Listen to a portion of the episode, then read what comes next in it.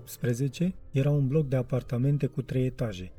Avea ușa de sticlă bine marcată de o perdea murdară de plasă, o fâșie de covor lată de vreo 40 de centimetri în hol, uși de o culoare mohorâtă cu numere vopsite cu o culoare mohorâtă, o scară pe la jumătatea drumului. În penumbra din hol luceau barele de aramă de la trepte. Steve Grace urcă scările și reveni în partea din față. Apartamentul 211, Miss Marilyn Delorme, era la stradă, pe dreapta. Bătu ușor în lemn, așteptă, mai bătu odată. Nimic nu se mișca în spatele ușii închise ori pe coridor. După o altă ușă de-a curmezișul coridorului, cineva tuși, apoi făcu o criză de tuse. Stând așa în semi-întuneric, Steve Grace se întreba de ce venise. Domnișoara de Lorm avusese un pistol la ea. Leopardy primise un soi de scrisoare de amenințare, o rupsese în bucăți și o aruncase.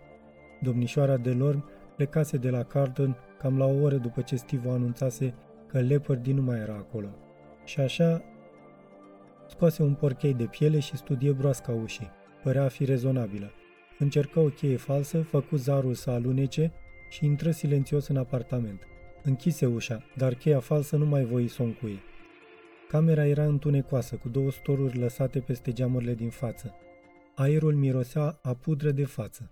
Mobilierul era deschis la culoare și un pat dublu rabatabil era lăsat jos, dar fără așternuturi.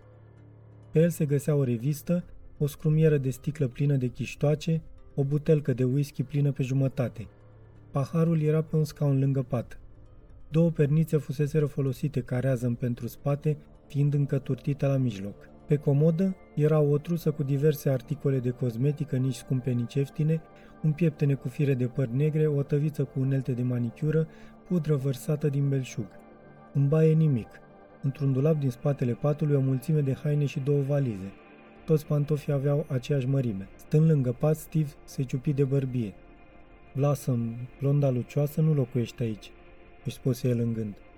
Numai Merlin, bruneta cu budigăi rupți.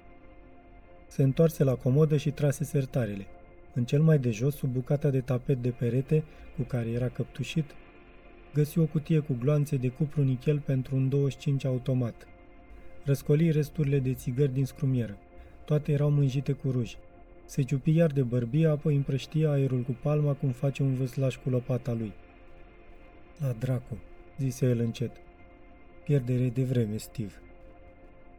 Se duse spre ușă și întinse mâna după clanță, dar se întoarse la pat și îl ridică de bara de la picioare. Miss Merlin de Lorm era acolo. Zăcea pe o parte pe podea sub pat cu picioarele lungi în poziție de farfecă de parcă ar fi alergat. Un papuc era pe picior, celălalt nu. Deasupra ciorapilor îi se vedeau pielea și jartierele, dar și un trandafir albastru pe ceva roz. Purta o rochie cu guler pătrat și mânești scurte, nu prea curată. Deasupra rochiei, gâtul îi era însemnat cu vânătăi. Fața ei avea culoarea întunecată a prunei, ochii licărul învechit slab al morții. Gura îi era deschisă atât de larg încât îi făcea chipul mititel. Era rece ca gheața, dar încă total flască. Era moartă de cel puțin două sau trei ore, cel mult de șase. A fost un fragment din cartea Regele în galben, povestiri polițiste, de Raymond Chandler, la editura Nemira, lectura George Harry Popescu.